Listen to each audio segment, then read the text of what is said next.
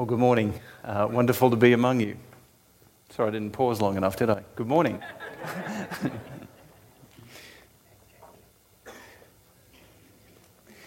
I invite you to open up your Bible to Romans chapter 8.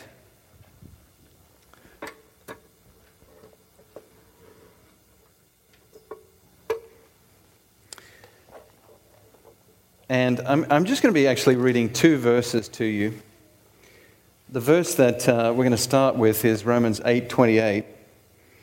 And then I just want to go back and read Romans 8 verse 11, which I'll speak on as well.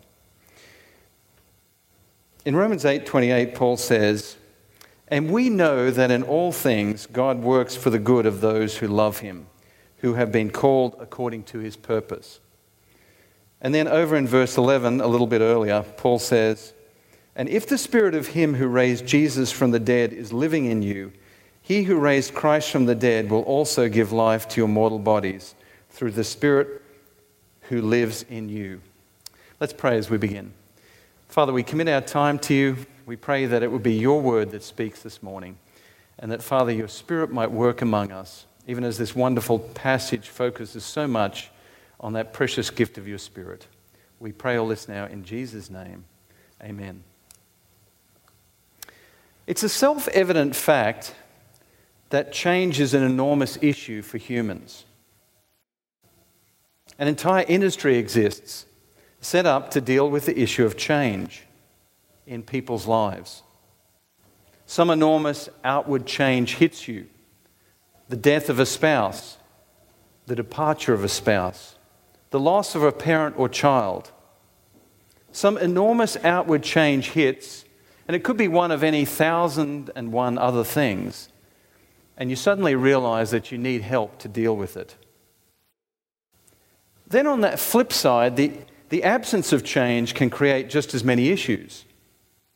I cannot stop myself looking at things that I shouldn't look at.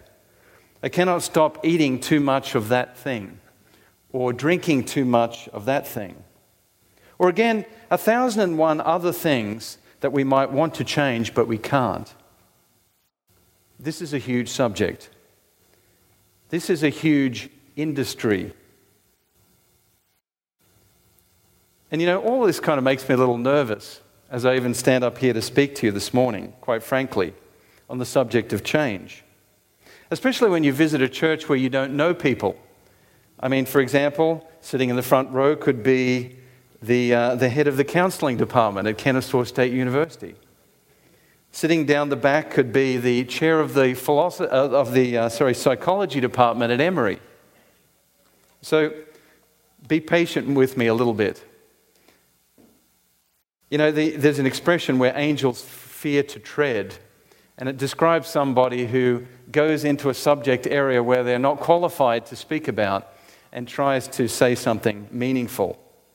And I certainly don't want to be that person this morning. So I need to begin this morning by adding a couple of qualifications. I'm not a trained psychologist. In my undergraduate degree, I enrolled in one psychology subject, lasted two weeks before I changed to a computer science subject. I'm not a trained counselor. I took some counseling subjects during my seminary degree, and I was a pastor for a number of years. But I make no claim on being a counselor, a trained counselor either. So you say, What on earth are you doing up here, talking on this subject of change and giving your opinion? Well, the good news is that I'm not here to give you my opinion. As far as I'm able, I'm here to tell you what the Bible says, which makes me feel a lot better. And I want to suggest to you this morning that the Bible actually has some very exciting things to say about this, this subject of change. It has a voice that needs to be heard. So I'm not saying this morning by my title of change that there's no value in human wisdom. All truth is God's truth. And I'm certainly not claiming that I'm saying everything the Bible has to say about this subject of change. But insofar as I can open up for you this morning Romans 8, a fantastic chapter that is dedicated to the subject of change, insofar as I can open up for you this morning Romans 8 and what it has to say, I will have done my job and you will have been blessed by the Lord. Not because of me, but because God's wisdom is always worth hearing. And God's truth, if we will believe it, brings about change in our lives. Now, if you think about it for just a minute, the real tension that we often feel when it comes to change, whether it's outside or inside change, so often revolves around an anxiety that we feel that bad things won't get any better and that good things will inevitably get worse. Don't you think this is true? I remember a friend of ours recently in a Bible study said, When things are going well, I kind of hold my breath waiting for something to go bad. And when it comes to inner change, the opposite can be true. I'll never overcome this sin that's ruining all my relationships. I'll never be over, able to overcome my deepest fears. So often with change, the issue is about being out of control. But the exciting thing this morning is that what our passage is going to tell us is that God has everything in control. You and I can cope with change. You can, and I can. And you and I can change on the inside out, even in your areas of greatest struggle. And it won't necessarily even mean giving up chocolate or fast foods. Well, let's start then with the subject of outward change, because this is a really simple and straightforward place to begin. Hello? Didn't you just spend five minutes qualifying how difficult this subject is and how it's not so straightforward?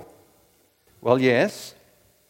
But you know, sometimes things become very complicated and more complicated than they need to become when we don't know the right answer. You know, it's always the case, isn't it? Things can become very complicated if you ignore or you're not aware of the simple answer. You have to try to find your way through a, a vast range of possibilities. So often, the answer to things is, is a simple answer. And so it is in this case. And in fact, it's a very familiar answer. It comes from a verse that many of you are familiar with if you've been a Christian for a time. It comes from Romans 8, verse 28, which says, And we know that in all things God works for the good of those who love him. This verse near the end of our chapter for, to, for this morning is very familiar to many Christians, as I said. But did you realize that this verse is actually saying what it seems to be saying? When some change comes in your life that rocks your world, what can you say? God works all things for the good of those who love him. When some unexplained loss comes in your life, you lose a loved one, or you've lost your job, and nothing makes sense. What can you say to yourself? God works all things for the good of those who love him. When evil people cause you grief in your life and enormous pain, and there is injustice that has come into your life that hasn't been dealt with, what can you say? Everyone say with me. God works all things to the good of those who love him. This verse means what it means. And in fact, the good news is that it's stuck here, even though we don't have time to show this. In context of this entire book of Romans, it is stuck here by Paul for this very purpose to explain how you and I can cope with outward change. No change can ever rock you. When you remember and believe, everyone again, that God works all things for the good of those who love him. Maybe if we keep saying it, there'll be a little bit more volume. I'm waiting for an amen later on, so get ready for that. You see, because every situation makes sense when you believe that God is acting in love and for your good. Don't you agree? What can possibly rock your world if you believe this? But herein lies the problem, doesn't it? How can you believe when the world comes crashing down upon you? It's easy if you're sitting here and you're not going through a difficulty to kind of mouth the words and say, Yeah, I believe this. But you know in your own mind and heart that as problems get deeper and more complicated, the world starts pressing in upon you and anxiety starts coming, and it becomes extremely difficult to believe this truth. How can you and I believe this? Well, let me say this you believe it because you know it is true. See, two of the most neglected words in this simple verse that we know and we've repeated so many times are the first two words. And we imagine somehow that these words are just here for the sake of window dressing. We know means eyes up. We know means wake up. We know means sit up and listen, take notice. But actually, that's not what they mean at all. This is entirely wrong. Because in verse 26, only two verses later, Paul has said that sometimes we don't know. We don't know, he says, what we should pray. But it's at this very moment that the Spirit of God, who knows our minds, makes clear to the Father exactly what you're thinking. You and I have a piece of God within us, if I could put it that way. So that even when we don't know what we should pray, He knows. Because He knows our minds. Sometimes we don't even know. I don't know if you've been in that situation. I have. Sometimes I'm driving and I'm thinking, I don't know what to pray about this. And I just say, Holy Spirit, you take over. Tell the Lord what He Tell the Father what he needs to hear. Sometimes we don't know what to pray, but the Spirit of God living in us knows and tells the Father. How good is that? How wonderful is that? Now, Paul turns things on their head, though, in verse 28. This is not one way traffic, you see, with the Spirit simply spying on our hearts, but rather it is two way traffic with God knowing us by His Spirit and us knowing God through the same Spirit. He knows our mind and we know His. And Paul says exactly that in 1 Corinthians when he says, We have the mind of Christ because we have the Spirit of Christ living in us. You see, a robbery occurred just recently in Australia to illustrate this point of a casino, and it was quite a high tech job that was carried out a man playing at one of the card tables is wired to a friend working in the security area on the cameras. The friend can actually see the cards of all the other players at the table. And so the guy who's playing gets all the information. The guy sitting at the table is in the know. He knows everything. He knows what is going on, and so he has complete control over the game. That's how it is with us. You and I are wired to God and He to us. We are connected with God and He to us. We have the mind of God and He knows our minds too because we have the Spirit of God living in us. Oh, that you and I would have a more robust view of the Holy Spirit. You see, but the irony that often happens is that we talk ourselves and each other out of what we know to be true. How crazy is that? Crazy, but oh dear, have I seen it happen. Recently, we had a very sad and tragic thing happen in our lives. Uh, some dear friends of ours were a long way into their pregnancy and they gave birth to their child who only lived for two hours because uh, the little boy's lungs were not developed enough. And I turned up at the hospital half an hour before their son Sam. Sam's life had passed. And you can imagine the, the sadness, of course, and the grief at that moment. But we sang together while, he, while little Sam was still alive. We prayed together. We laughed. We cried. And in the midst of all of this, there was a deep seated confidence that existed in these two young, dear, uh, young Christian people who we know and love. And they were starting to talk, even at that moment and in the days beyond, in expansive terms about how God was using this for his glory and for, for their good, teaching them lessons and doing wonderful things in the lives of their family and in the lives of others. Now, what did the Christians around them say to this? Did they say, Well, glad you're putting on a good face? No, but really, how are you feeling about this? You must be angry. You must be frustrated. You must be confused. In the name of sympathy, we can sometimes end up making things worse by pointing others too much back to their own minds where there are no answers and away from God's mind where all the answers are to be found.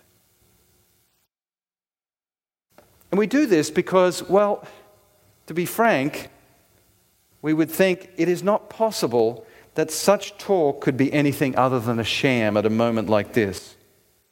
No one thinks like that, do they? Unless they're deluding themselves.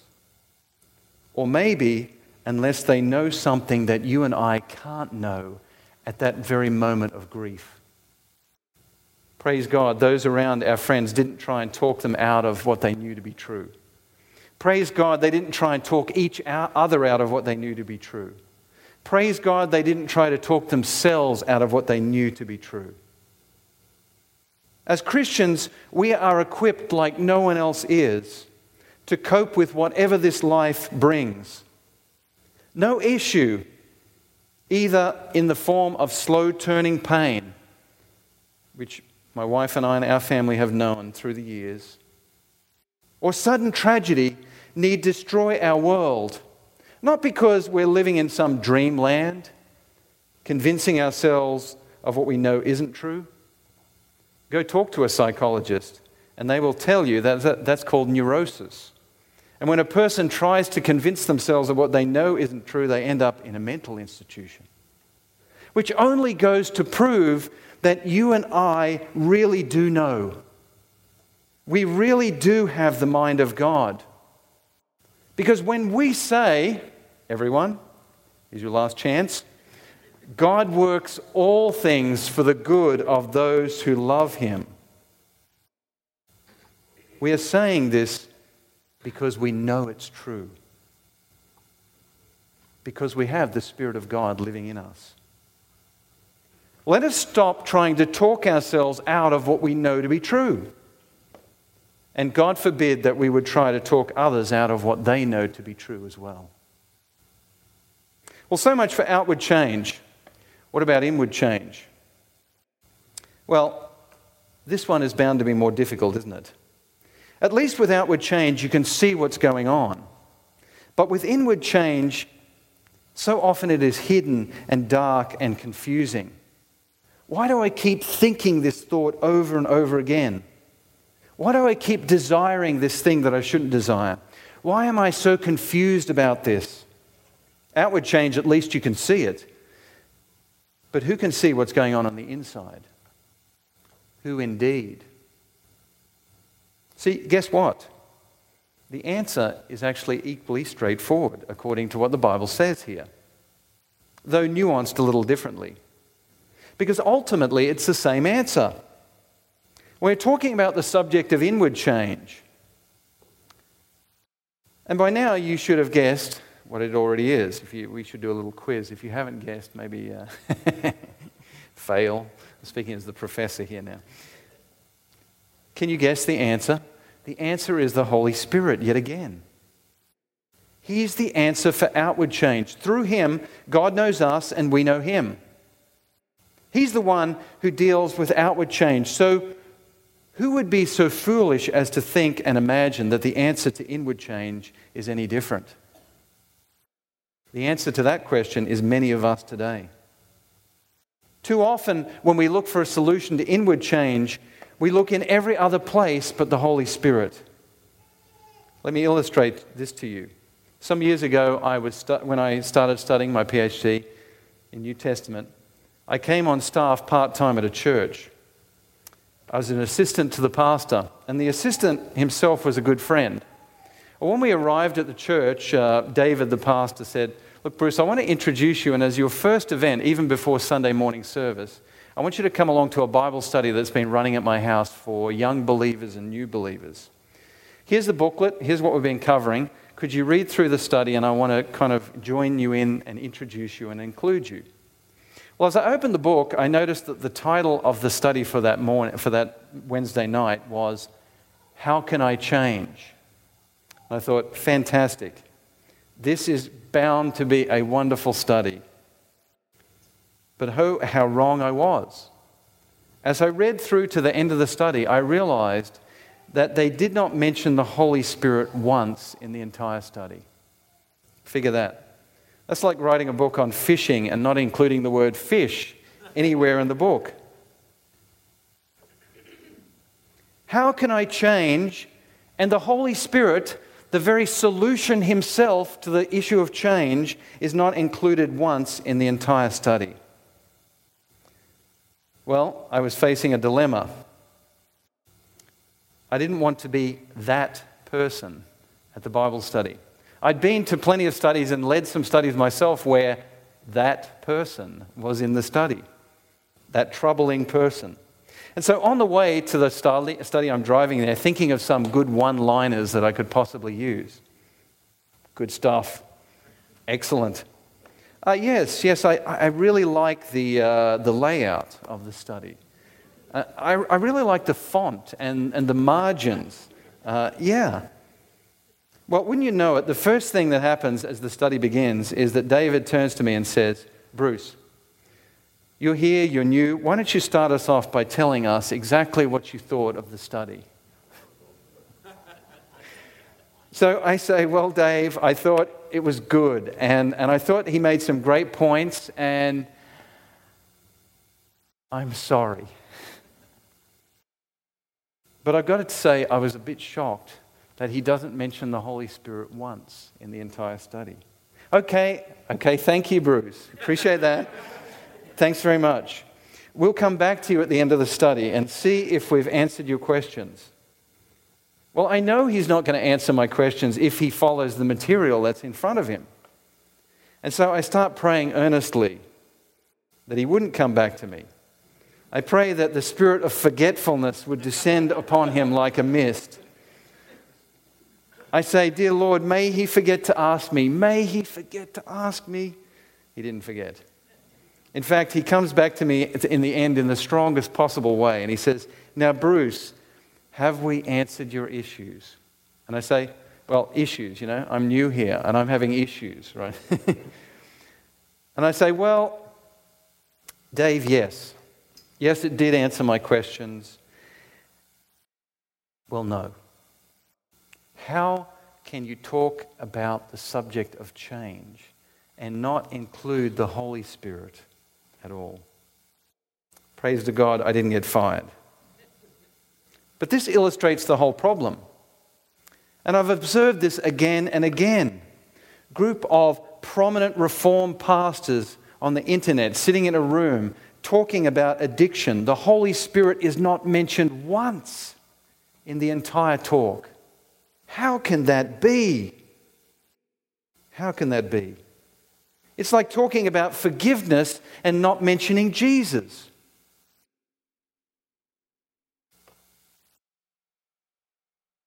See again, when you look at God's answer, the answer is simple, maybe too simple, or maybe too threatening to our naturalistic mind. It's found in verse 11 of chapter 8. This entire chapter is about change, but I'm just picking on two verses now. Verse 11, if you've got it in front of you, says this And if the spirit of him who raised Jesus from the dead dwells in you, he who raised Christ from the dead will give life to your mortal bodies through his spirit that dwells in you. If the spirit of him who raised Jesus from the dead dwells in you, he who raised Christ from the dead will give life to your mortal bodies through his Spirit who dwells in you. You see, there's an assumption in this verse that's reaching back actually to the end of Romans 7. In fact, it's kind of grabbing hold of the, the whole of Romans 7 and kind of ruffling it up into the climactic verse right at the end. And the verse at the end of Romans 7 says this Paul says, Who will rescue me from this body of death? The assumption that Paul brings into Romans 8 that he expects us to get and to know is that our issues on the inside are not just a sniff or a cough or a sneeze or a wheeze or a gagging or even a choking. The problem is that we are dead on the inside. And no wonder we sense our problems are so huge when we look at ourselves on the inside, because they are. Let's own up to it. That's one of the wonderful things of Scripture. It is so honest about who we are. But what Romans 8 again shows is that God is up to the challenge. How can you or I raise the dead? Good luck. Good luck in trying. But oh, what a glorious but this is. But if the spirit of him who raised Jesus from the dead dwells in you, he who raised Christ from the dead will give life to your mortal bodies also. We have a son who's here with us this morning, who we love, Joshua, who is quite possibly the most tidy person in the entire world. Whenever anything is left where it shouldn't be, Josh picks it up and puts it away. So when it comes to me looking for my keys, no problem. It doesn't matter if I left them on the sofa or under the sofa or on the sofa cushion. Josh will find them and put them in my drawer where they belong. No, you can't have him. He's my son. He's amazing. He's wired to be clean. And that's just the way he is. That's just who he is. And so it is when it comes to the Spirit who lives in us. If the Spirit of Him who raised Jesus from the dead dwells in you, then what's He going to do in you? You say, Oh, I have death in me. Yes, and He's in the resurrection business. So He raised Christ from the dead. He will also give life to your mortal bodies. You see, it's true that you and I will be resurrected on the last days. He will raise us up on the last day. But that's not what the context is here in this chapter. The context here is the context of change, here and now, here and now in this world. And so, what Paul is saying is that Christians have the power to change here and now, even though death is in us. Isn't it beautiful? The scriptures own up to the complete depths of our problem inside that we are dead. But the Spirit who lives in us is the Spirit who has a pretty good looking resume. His resume reads, Raised the dead to life. And if he can raise the dead to life, then is there any problem in your life and mine that is too big for him to deal with? Amen belongs here. Amen. Isn't this great stuff? The Holy Spirit says, chronic lust. Dealt with that before. Chronic bitterness. No problem. Grief and loss. Dealt with that one before plenty times. If the spirit of him who raised Jesus from the dead lives in us, then what problem in your life is so bad that he cannot deal with it? Put your hand over your mouth if you're thinking about answering that question. Because there is no answer. There is nothing that he cannot do if he has raised the dead.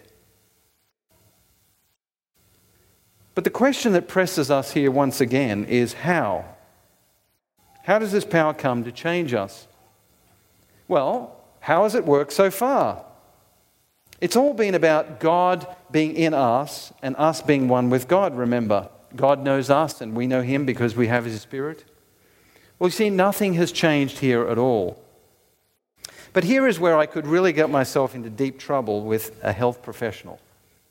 There was an incident that recently occurred in Australia. A current affairs show showed a, a, a piece where a doctor stood up and said, you know, statins that you're taking for your cholesterol, they're actually really bad for you and they don't do any good. You should just come off them. And so there was a huge explosion in the medical community. people were coming to their doctors saying, I, heard, I watched the show, I don't trust you, I've decided to come off my, my medicine. So here's where I could really go wrong. I could say, you know, ditch your antidepressants, you have the Spirit of God living in you.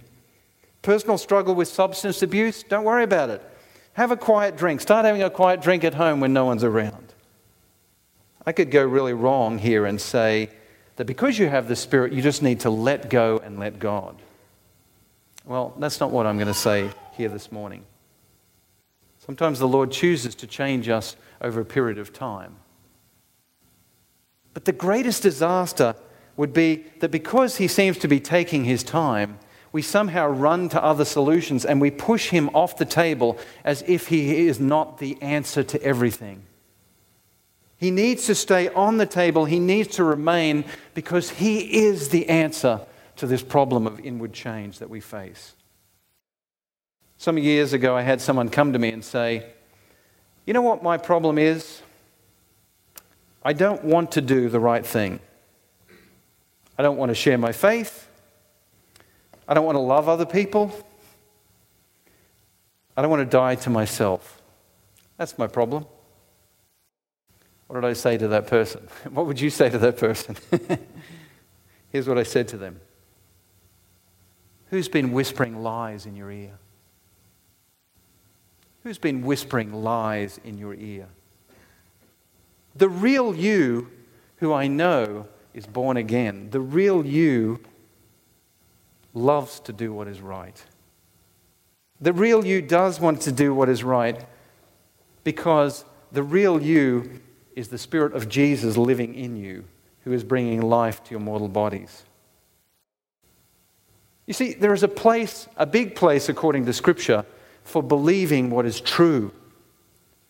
Jesus, at one point it says, Jesus could not perform many miracles in that place because of the people's unbelief.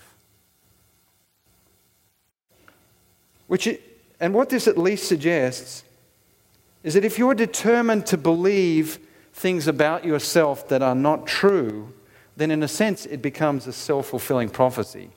Maybe sometime I can come and preach on Romans 6, where Paul says, Reckon yourself dead to sin, but alive to God in Christ Jesus. But all that to say that believing things about yourself that are false rather than true can sometimes make an enormous difference. And so it is in this case. You know, one of the most fa- uh, formative moments in my time when I arrived in America seven years ago, a country that we now call home. I became a citizen just a few months ago. I'm very excited about that. One of the most formative moments uh, was when I discovered the expression man up. I first heard it was when, when I was in a used car lot looking for a van for our family. We just arrived in, a, in America. And there was a guy, a good old southern boy, wearing his cap backwards. He was, he, his grandfather owned the, the lot, a little uh, car lot. And he was showing me around some cars. And, and all of a sudden, his assistant came up to him and, and was kind of really stuttery. And he said to him, uh, uh, Sir, the people over there said that you'd give them a ride home. And the guy said, Well, no, I didn't say that. I said, if they needed a ride home, they should talk to me and I would organize it for them. Go tell them. Go tell them that. And the young guy kind of walks away and he says, Or, or else you give them a ride home. You decide what you're going to do. Well, the, the young assistant was kind of timid and he, he turned that way and then he turned back again as if he wanted to say something and then turned back again. And then all of a sudden the owner looks at him and says, Oi, Man up. What was he really saying here? He was saying, Stop dithering around this way and that. You know what is true, you know what you need to do, now do it. There are a lot of Christians, I think, that are dithering around looking this way and that when the answer is there in front of them. We're looking for some secret formula, some instant fix, maybe some instant fix to, to receiving the Spirit's power in one quick burst, maybe some external solution. We're kind of like Peter who walks out on the water and the wind blows and we start sinking and we panic. And of course, when that happened, Jesus looked down at Peter and said, Oh, poor Peter, I can understand why you are so scared. No, he says, Why did you doubt? Jesus says, I told you to walk out on the water. Who are the wind and the waves to think, make you think otherwise? I'm not pretending this morning that I've answered all the questions. But I am sure that I've pointed you in a direction that you need to consider afresh because it is the teaching of Scripture. We have the resurrection Spirit of God dwelling in us. And if that is true, and it is, then perhaps we need to sometimes be saying to ourselves and to one another, Christian up. Know that you have the Spirit of God permeating and dwelling in you. That Spirit of change, that Spirit who gives you the mind of God, and that Spirit who raised Jesus from the dead. We need to step out in faith, believing what the Word of God says. We need to be who we are. But maybe this morning there is somebody here who maybe has come for the first time or maybe has been here a few times and realizes that they don't actually know Jesus. Maybe you've heard about the gospel, the good news of Jesus, how he died on the cross for our sins to take them away. But maybe you hadn't sort of understood more of what a joy and a blessing it is to be a Christian and how the Lord is able to come and make change in your life. And what you've heard this morning is enough to kind of push you over the edge. I'm going to pray for you and with you right now, if you're in that position, that you might, if the Lord has prompted your heart to cry out to Him this morning, that we would cry out together. Let's pray as we finish.